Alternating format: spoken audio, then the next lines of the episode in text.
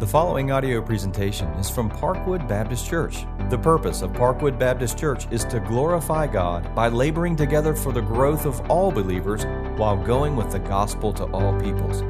More information about Parkwood Baptist Church is available at parkwoodonline.org. That's parkwoodonline.org. Genesis 1 1. What I invite you to do, brothers and sisters, is to join me now in expository exaltation. What is that? There's a false dichotomy in many of your minds. We do the worshiping and then we do the preaching. I'm asking you to join me as I worship God in preaching, that you worship Him in the receiving of His word. This is not a segment that is different. It is the preaching of God's word that reveals who God is and leads our hearts and minds to worship Him. This is a firm conviction of this local church. It doesn't make it true because we believe it, but we believe it. That all Scripture is breathed by God.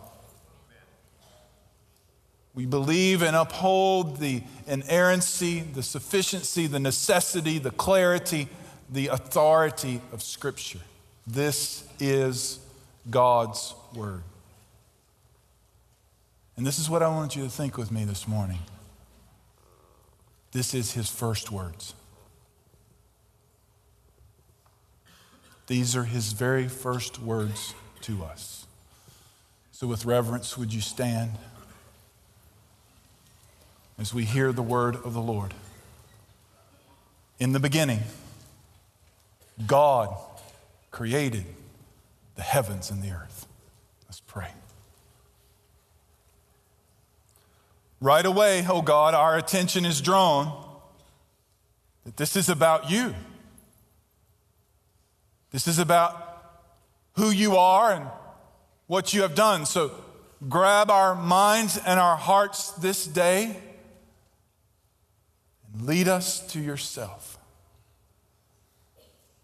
God, I would pray that I would not be in any way a hindrance to your word coming to your people. Spirit of God, lead now. Lead us as both I preach and my friends here hear and those who are gathered on the internet hear. This is the word of God. Speak, we pray. In Jesus' name, amen.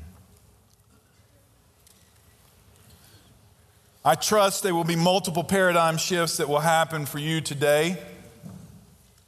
The first one is this. One of the reasons many of you have trouble with the Old Testament and the book of Genesis in particular is because you approach the Old Testament and Genesis as a series of hero stories. It's not what the Old Testament is, friend. The Old Testament is a hero story it's about the hero, it's about God. It's good news. Therefore, it is gospel. And what I want you to particularly see today is that God is the good news, that God is the gospel. Because the Bible, first and foremost, is a revelation concerning God. It's written in multiple genres, written over multiple centuries by 40 different authors. But it's about one thing Genesis is historical narrative. In other words, it's a story that is historically accurate. It doesn't have all the historic details included in it.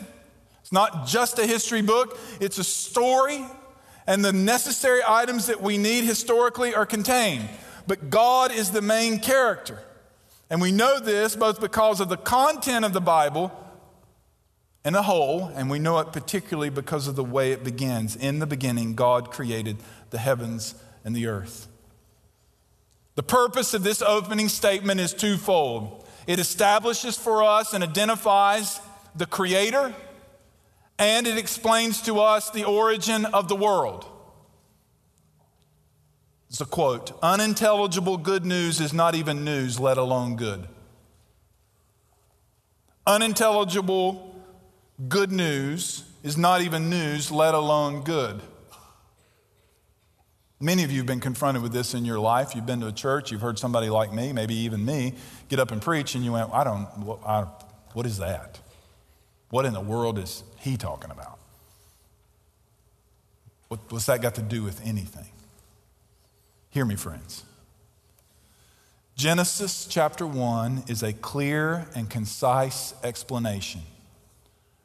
And verse 1 begins with a clear and concise explanation of God. Now, hear me, it's not exhaustive. In other words, it doesn't tell you everything about God you need to know, but it is clear. And it is crucial.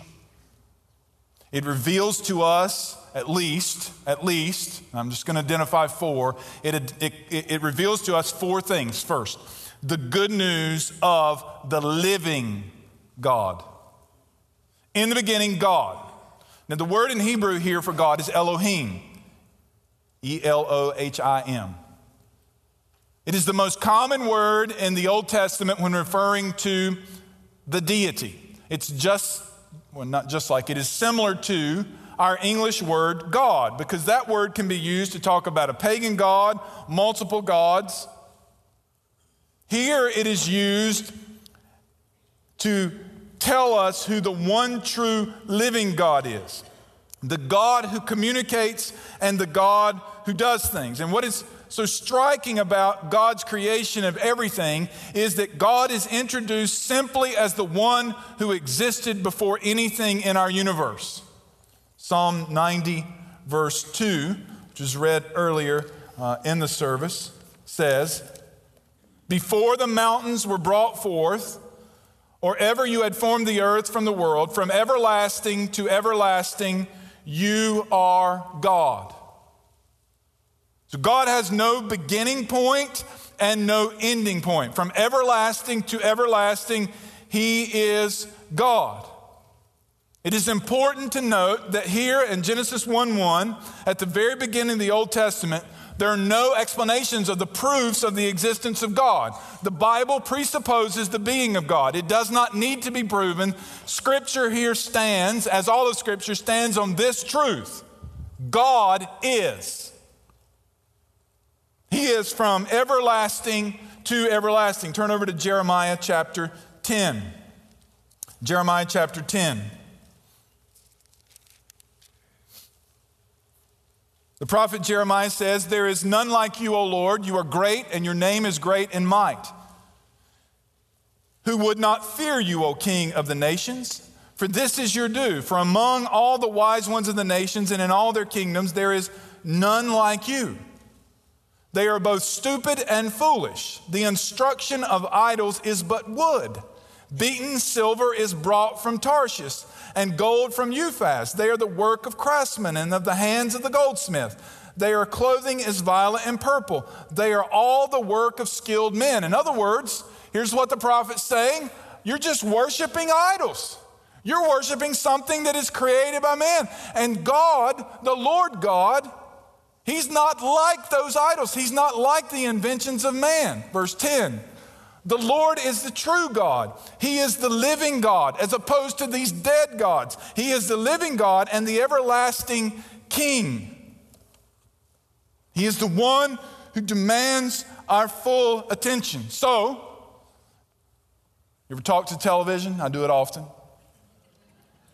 when I this, use this loosely, the Reverend Jesse Jackson came on on January the 29th and made this statement.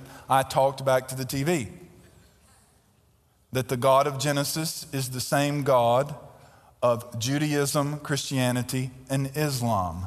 No.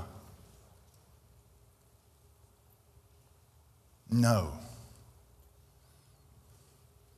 The God of Genesis is the God of the Christian Bible.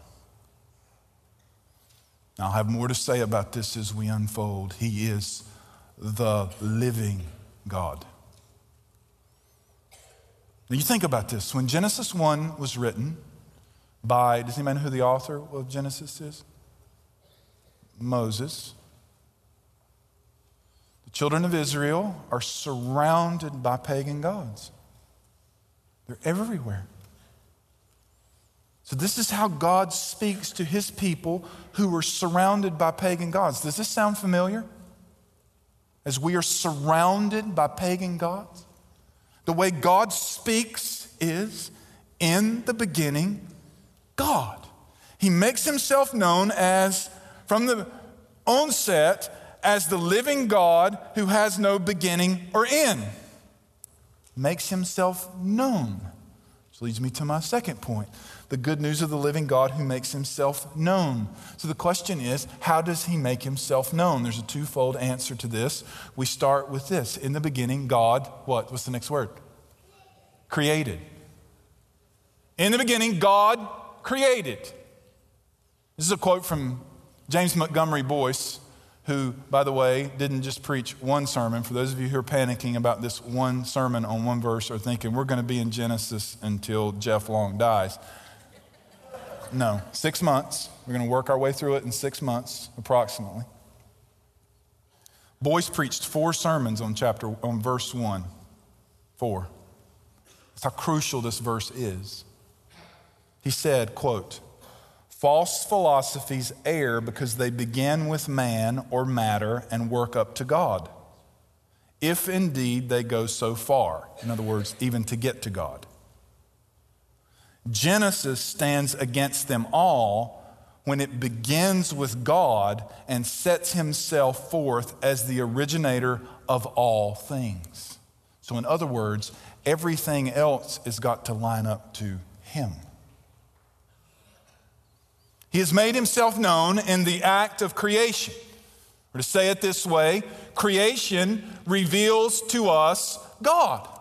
I'm in Romans chapter 1, in Romans 1, verse 18, talks about the wrath of God's being revealed from heaven against ungodliness and unrighteousness of men who by unrighteousness suppress the truth. So this is what, what men, when, when men want to sin and do what they want, they suppress the truth. They hold it down, they press it down. And they don't just press it down, they try to get rid of it. This is just a sidebar for a second. Because human beings in the United States, in the West, want to have sex any way they want to, they are suppressing the truth, holding it down, and beginning to call us bigots because of it. This is going to be the core issue with Christianity. It's because people want this held down, they don't want this truth out. Now, how could they get there? Here's how they got there. Because now, for decades, over a century, we've been holding down a very core truth, and that is that God is the creator. Romans says, go ahead and try, too bad, for his invisible attributes, namely his eternal power and divine nature, have been clearly perceived ever since the creation of the world in things that have been made, so they are without excuse. So, in other words, every time somebody walks outside, every time somebody looks in a mirror or watches their handwork, they are confronted with the, with the, with the truth that God creates. That it is God who has made, and it is clearly perceived since the creation of the world. What do you see from creation? His eternal power and his divine nature. Now, here's what's crucial for you to understand what Romans 1 is arguing is that it is sufficient, that creation is sufficient to draw you to this conclusion there is a God and a God who creates. Here's what it's insufficient to do it is insufficient to save. So, my fishing buddies, and I have one of them who argues with me constantly, Well, I worship the Lord more than you do at the church. I'm down there on the lake, and every time I see the sun come up and catch me a big old bass, I'm worshiping God. Nope, you're worshiping nature.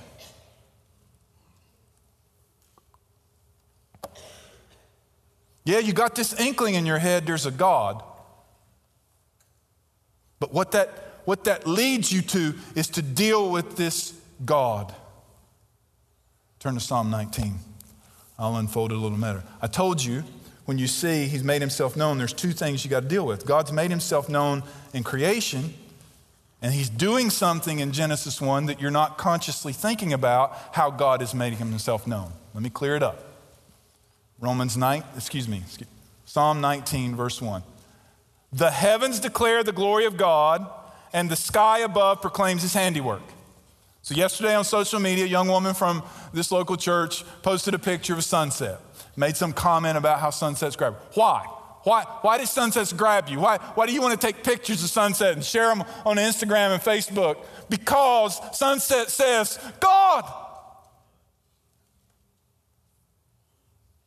The heavens declare the glory of God. Look in verse 7 now. The law of the Lord is perfect, reviving the soul. The testimony of the Lord is sure, making wise the simple.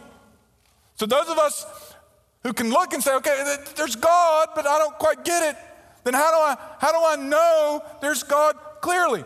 Because God has spoken.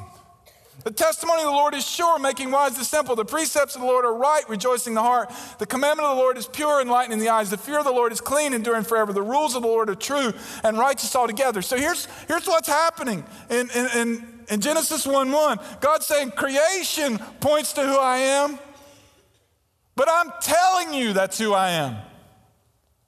How does God create? How does He create? Genesis 1, God, next word, God said. God said, and there was. So God speaks, and creation is declaring to us the glory of God, and His Word then makes clear to us who God is and what God has done. That He is the living God who creates. In the beginning, God created. So the audience here, third point, the audience is to understand that the creation account is principally about God. It's not about creation and humankind. It's theocentric. It is God centered. It is not man centered. So here's one of the things Genesis 1 1 confronts us on. In Genesis 1, God's not the universe. So when you're new age, smarter than their own good people, God's the universe. No, He's not. God is not the universe. He is distinct from the universe. He made the universe. He created the universe. And he created it by speaking. Hebrews 11:3. I'll only be there a moment, but you're welcome to turn over there with me. Those of you who want to question me about gap theory, and if you don't know what gap theory is, don't worry about it. Just don't worry about it. But there are a handful of people who are going to talk to me about gap theory. Hebrews 11:3 clears up your gap theory that God needed matter to create. He did not. Hebrews 11:3, here's what it says. By faith we understand that the universe was created by the word of God. God spoke it into existence so that what is seen was not made out of things that are visible. Big word for you. Ex nihilo. From nothing.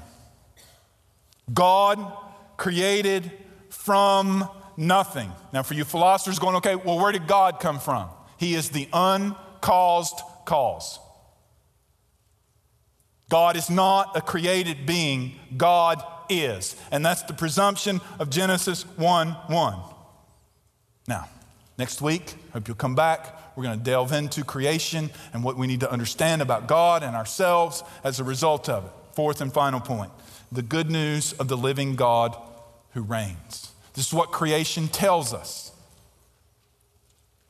Creation tells us that this is the good news of the God who reigns. In the beginning, God created the heavens and the earth. There can simply be no good news without a living God who created the universe. This is the basis in which we're building here. Turn with me to Isaiah. The prophet Isaiah is consumed with this idea. Here's two examples Isaiah 48 12. Listen to me, O Jacob and Israel, whom I called. I am He. I am. I am He. I am the first and I am the last.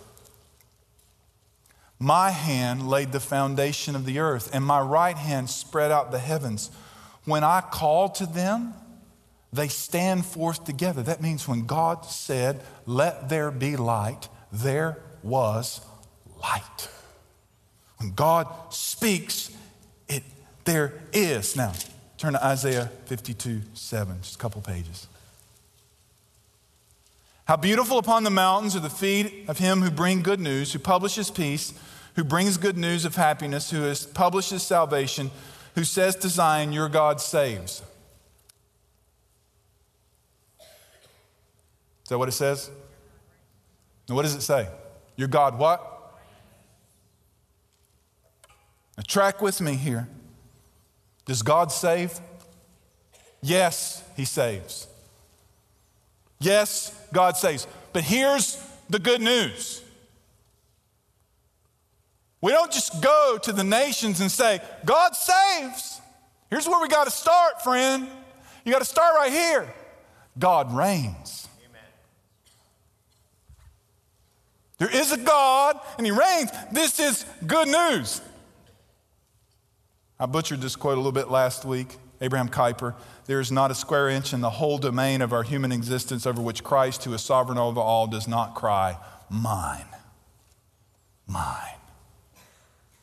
He created the heavens and the earth. And God's sovereign rule, that He is the God who reigns over the heavens and the earth, is essential to our understanding of the gospel. So I lead to the so what now. Now, everybody look up here for a second because I need to help you. And I try not to do this anyway. Sometimes I explain myself here and sometimes I don't, but today I need to. So people think application of a sermon is tell me something to do. So what do I need to do? So what kind of application are we going to come up here? You need to go create something? I mean, we got to be careful here. The application from Genesis 1 1 is what we should believe. And what I want to do now is to help you see the connection between Genesis 1 1 and the rest of the Bible. First, Genesis 1 1 lays the foundation for the Christian faith. Go ahead and get ahead of me and turn over to Ephesians. It lays the foundation for the Christian faith. Now, prior to me walking with Jesus, when I would see a sign on a church or a bumper sticker on a car or a t shirt, somebody would have this on their t shirt. Uh, this was pre bracelet days, those, those hadn't come about yet. But you had the t shirts and the bumper stickers and the signs. Some, some places you had neon signs.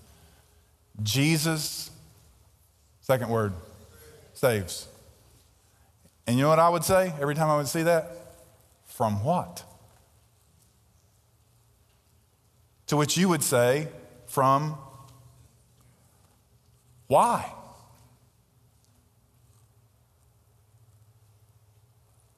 Why would he do that? And I'm gonna, I'm gonna be honest with you. I had a bunch of dumbfounded Christians who would just look at me like, uh, it's a legitimate question. In fact, it's a foundational question. Why? Why would he do that? Why would he, why would he save me from my sins? Look here, Ephesians chapter 2, verse 19. So then, you are no longer strangers and aliens, but you are fellow citizens with the saints and members of the household of God, built on the foundation of the apostles and prophets, Christ Jesus himself being the cornerstone. Here, here's what a lot of you are doing in your evangelism you're grabbing the cornerstone and trying to establish that with people when there's no foundation. So when I was adding on to my house, the inspector failed our foundation. And I was mad because it was slowing me down. Hey, man, dude, come on. I mean, it took me days to get this guy here to pour this thing, and now you're failing, and I got to start over. He said, Do you want your house to fall in? Okay, thank you very much. I'll have him back tomorrow. Folks, there's got to be a place for the cornerstone. This is the block in which you, you start the building. There's got to be a place for the cornerstone to be laid. And Genesis 1 1 is a part of and a crucial part of that foundation. That in the beginning, God created the heavens and the earth. Now, this is happening right now while I'm preaching. There's some young people who are just cynically rolling their eyes at me. It's been happening the whole sermon. Because here's what's swept out from under their feet Genesis 1 1. Science philosophy, grabbed it and jerked it out from underneath him. So Jesus is irrelevant. He's totally irrelevant. There's no basis for him. We can get up here and holler, get saved, get saved, Jesus saves. This is crucial. That there is a God and this God created. Without both the foundation and the cornerstone, there's nothing to build on. This leads me to my second point. Genesis 1 1 is crucial for our understanding of Jesus Christ. Turn to John 1 1. Growth group leaders, relax, relax. You're doing that thing the pastor's about to take my lesson? Nope. Here's what I'm doing I'm setting it up. I'm setting up the first question. If they sit and stare at you on the first question, I'm sorry. I tried. Now, listen to me. Let me say a word about growth groups while you're turning. The reason we mirror growth groups with the material, with the sermon, is so that you have a place to flesh out, not just hear it repeated again, what you're supposed to believe, but to flesh out your struggles, your questions, your confusions, your needs for clarification. This, this, this ought to be a place. Here's what ought to happen in growth groups this week. There ought to be people over the next two weeks who are confessing how much evolutionary thought has affected your view of Christianity. Should. It's the air you breathe, it's the world you live in. Now, watch this. It was free, it was just a commercial. Now we're back. Now, I'm not the sharpest dude, but I kind of get it when I read Genesis, I mean John 1 1. In the beginning. You think that's significant?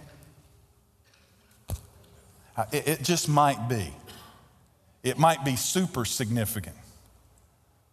We're now, we're now connecting. This is why I say Genesis is a part of the Christian Bible. In the beginning was the Word, and the Word was with God, and the Word was God. He was in the beginning with God. So that means Jesus Christ is God. All things were made through him, and without him was not anything made that was made. And those of you going, okay, I thought the Father uh, created. If you'll study your Bible closely, you'll see that the Trinity, God, Father, Son, and Holy Spirit are involved in the creation. That again is a sidebar. Verse 14. And the Word became flesh and dwelt among us, and we have seen his glory, the glory of the only Son from the Father, full of grace and truth. So, this same language in Genesis 1 is used in John 1 to establish to us that Jesus is God, that Jesus is creator, that Jesus is fully God and fully man. Therefore, therefore, he is the worthy and ready sacrifice. Okay, growth group leaders, I'm done. I'm moving on now. Genesis 1 1 is crucial to our understanding of why Jesus Christ came and died It's crucial. 1 Peter 3 18. 1 Peter chapter 3, verse 18.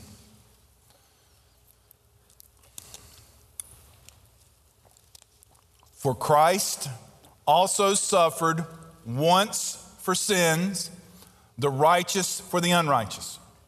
Fully God, fully man, he was the perfect sacrifice. He was the righteous sacrifice who died in our place, the unrighteous, and he took our sin upon himself on the cross. He died for us. Question Why? Why does Jesus save? So I'm not just a cynic asking a question. The Bible has an answer. It's beautiful. Here's the answer that he might bring us to God. So the Bible starts with God. It's a story about God. It reveals that God created man, man sinned against God, and as a result, man falls short of what? The glory of God.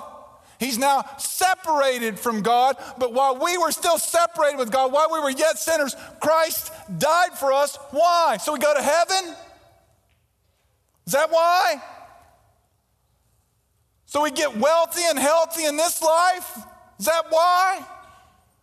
He died to bring us to God.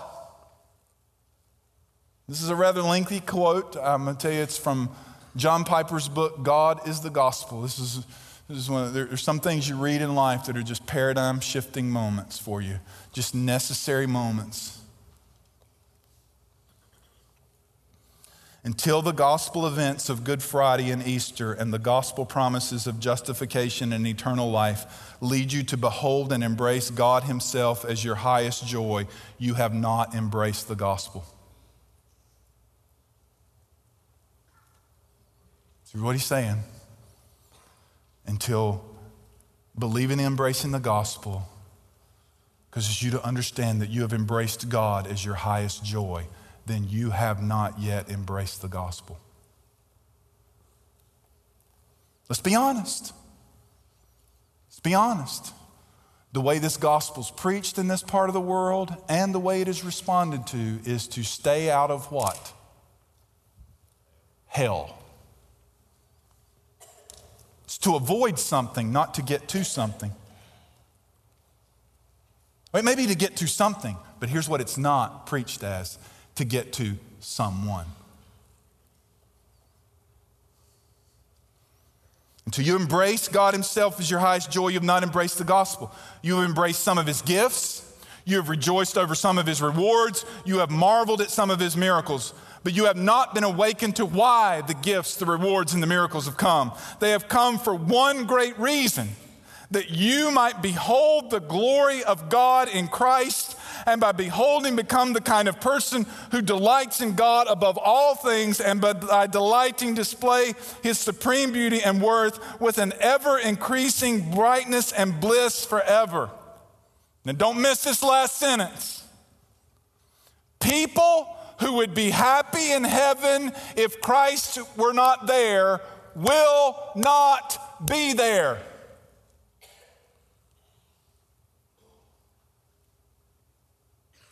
People who would be happy in heaven if Christ were not there will not be there. The gospel is not a way to get people to heaven, it is a way to get people to God.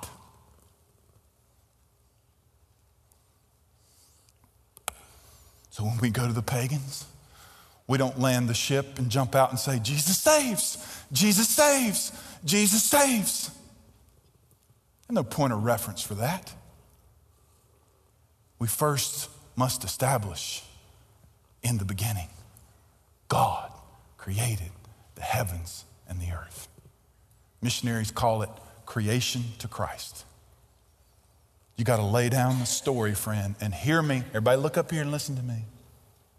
You got to lay down the story in good old Gastonia.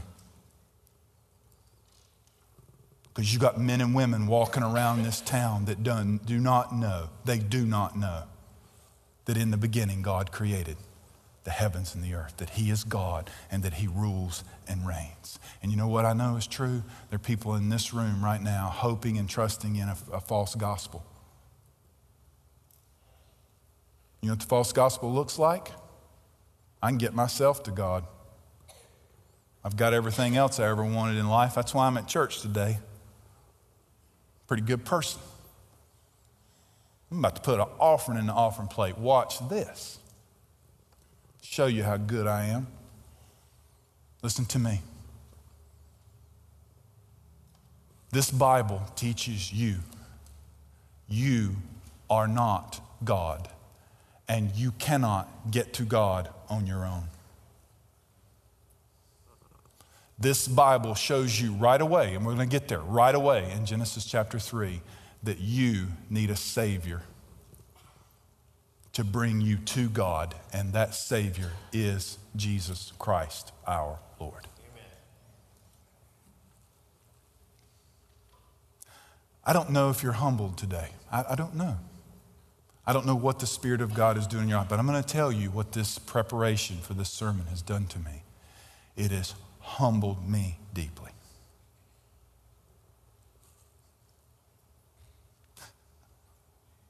It didn't happen this week. This happened several years ago for me, decades ago, when I realized the Bible wasn't about me.